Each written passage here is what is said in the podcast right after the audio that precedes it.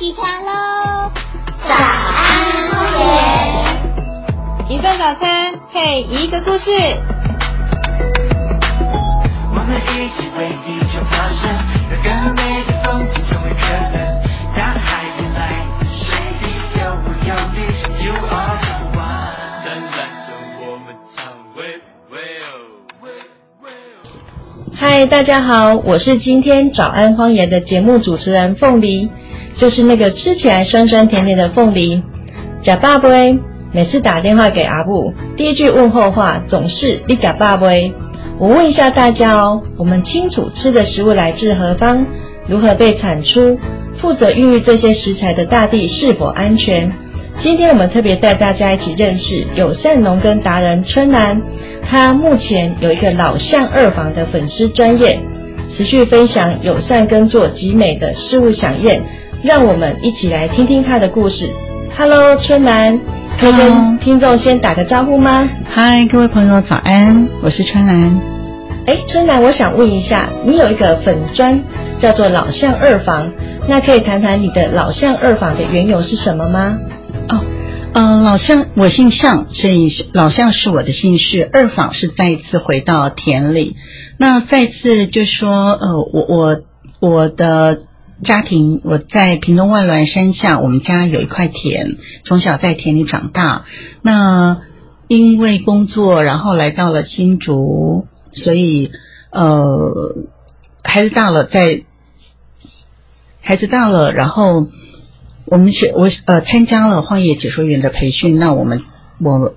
要选择一个定观点，看到我们在横山，我们荒野游乐田有一个很美的环境，跟我的家庭非常非非常非常的像，就在大武山下的感觉，所以我又再次来到的田里，那在田里的感受像是回到了家，所以我的老乡二访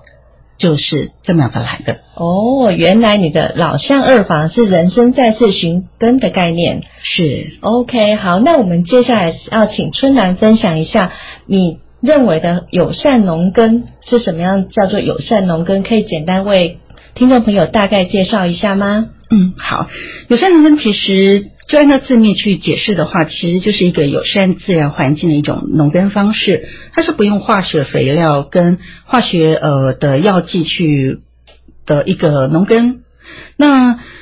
农耕基本上就是我们一般来讲都会去破坏土壤，然后呃破坏自然环境，取得我们人类所需要的一个粮食。可是我们人友善农耕呢，是尽量在耕种上面呢，尽量低密度的一个破坏，尽量降低人为破坏的一种方向前进的。OK，那这样听众朋友有了解到我们所谓的友善农耕的吗？那接下来想要再请春兰分享一下，他从事友善农耕的起心动念是什么？嗯，好，呃，其实我在前几年参加那个荒野解说员的一个培训，那培训完之后，我们要有一个定观点的一个观察地点，我就选择了大山背，就刚刚我说导向二坊的一个地点。那，嗯，在游乐田里面呢，我们有很多的前辈，然后来告诉我们一起，我们一起耕种。那前辈们交代的一件事情，就多留一块给生物栖息之地。哦这让我蛮惊讶的，就是以前似乎我们在耕种上面，我们都没有考虑到这一点，嗯我们只考虑到我们要怎么种更多，然后让收成更丰富，这样我才能够养家活口啊。嗯那给给生态多留一个栖息之地，那那是什么回事呢？所以还好我们在游乐田里面有很多的前辈们带领我们，然后从观赏，从嗯看田里有虫。嗯。啊，虫是一般农夫可能最讨厌的，可是我们却发现到它的友善，它的、嗯。它的美好，对，所以太多美好的事情，呃，这就是我想要继续继续在田里面耕种的一个一个想法。OK，所以我们多留一点空间跟其他的一些状况给其他生物，是你这边的起心动念，然后再跟春兰请教一下，就是在你整个做友善耕作这个部分，有遇到什么事情让你印象深刻的吗？其实讲到这个就蛮好蛮好玩的。呃，其实，在我们在游罗田的地方呢，邻居其实基本上是从小就在田里长大的。嗯他们看到我们耕种模式，事实上是在笑的。哦，每次说啊，怎么草比作物还多还高啊？嗯你们吃什么？对，所以当我在耕种的时候呢，邻居还会经常经常过来看，嗯只是他们会多了一点，多了一点，就是呃，因为我一个女子，我不是只是在田里面帮忙割草、帮忙种菜，而我是拿起中耕机去翻土。这件事情在乡下，在那个地方倒是没有过，嗯没有人种过，所以他们开始好奇了。那当我在做那个作物的时候，他们又更好奇，因为我做的所有事情都在他们眼睛前面，他们都在他们，他们每天经过都会看到我自己做的事情，所以他们知道我没有施肥，嗯我没有喷药。那这样作物怎么长得好呢？结果呢，我种的作物叶子长得还蛮大，哦，然后连连那个坐电动轮椅的老人家都下来看我种的种的到底是什么，为什么长那么好？我在远远看到的时候，我就觉得蛮好玩的，因为他们不相信我们一个像是都市人来的人，怎么可以种的那么好？而且种的他们是从来没看过的。当我告诉他说，嗯，今年我们就说我们种的是马铃薯的时候，他们更惊讶，他说这里种得出来吗？哦我说应该可以吧。所以你就打翻他们当地人对这个耕作上面的想法的颠覆。是嗯，所以当我在作物在收成的时候，我经常要应观众要求，就是再打一次，让他哦们确认是我的花生长了很大一串，嗯我的马铃薯还真的比巴掌还大，我的地瓜就长得是非常的好，所以蛮好玩的，所以经常在那边就跟邻居呃成为一个很好的很好的一个朋友。哦，OK，所以在那边耕种的过程中，也认识了很多当地的好朋友。那当地的好朋友也从观望跟好奇的角度，开始慢慢了解，哎，你做这件事情所产出的意义是在哪里对，？OK，好，那接下来呃，想请教一下春楠，就是你从事友善耕作之后，你有察觉到整个环境的改变是什么？嗯嗯呃，在有罗呢，它本身就是一个挺美的地方，所以其实我还没有观察到有什么样的不同。那但是呃，有两个两个有一个部分就是说，当我再回到屏东乡下的时候呢，我印象中的很多的青蛙叫声不见了。嗯哼，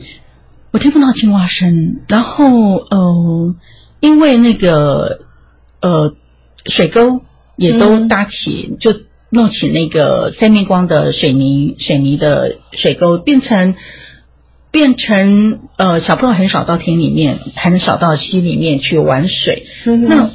当然，就更我当时在想说，可能就这样子没有听到青蛙叫声吧。嗯但是每次回到屏东乡下的时候呢，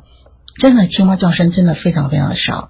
反倒是在游罗这地方，那个青蛙叫声，哦，应该是会吵到你晚上睡不着。哦，对，因为这些耕作方式的改变，让这些生物再度回到田里面。其实刚刚春兰讲的，我心里也是蛮有感觉的，因为我跟他应该是算同年代的，小时候也是钓青蛙长大的，但是现在这种经验值应该是越来越少了。对，那接下来想跟春楠请教一下，就是呃，因为春楠针对友善农耕跟美的响应，其实有做一些连结。那想请教春楠，就是你怎么把友善农耕跟美的响应做连结？嗯，应该是说，呃，我我有一半是在屏东大火山下，所以我有一半的呃血统是台湾族。嗯哼，台湾族在器皿上面哈，它是非常非常的讲究。哦我小时候就看到我们吃在那个原住民的稀饭的时候，我们的汤只是木雕的，嗯哼非常的漂亮。，OK，那我们在包，我们有一个食物叫做吉纳舞，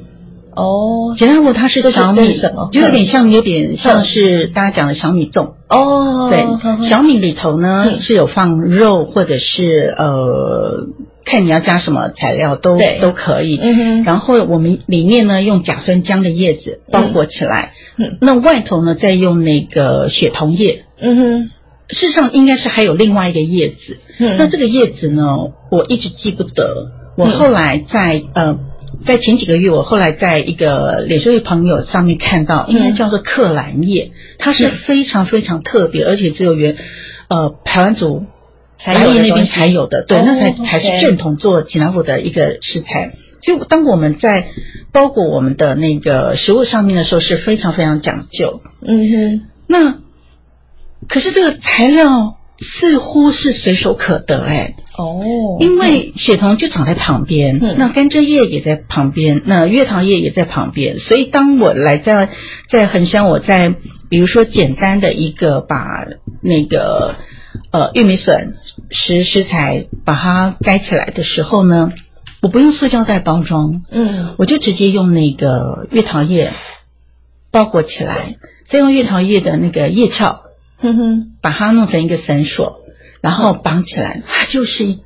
好美的东西。对啊，感觉像听春兰这样形容，就是所有的东西取自于周边，那用自己自然的这些包材，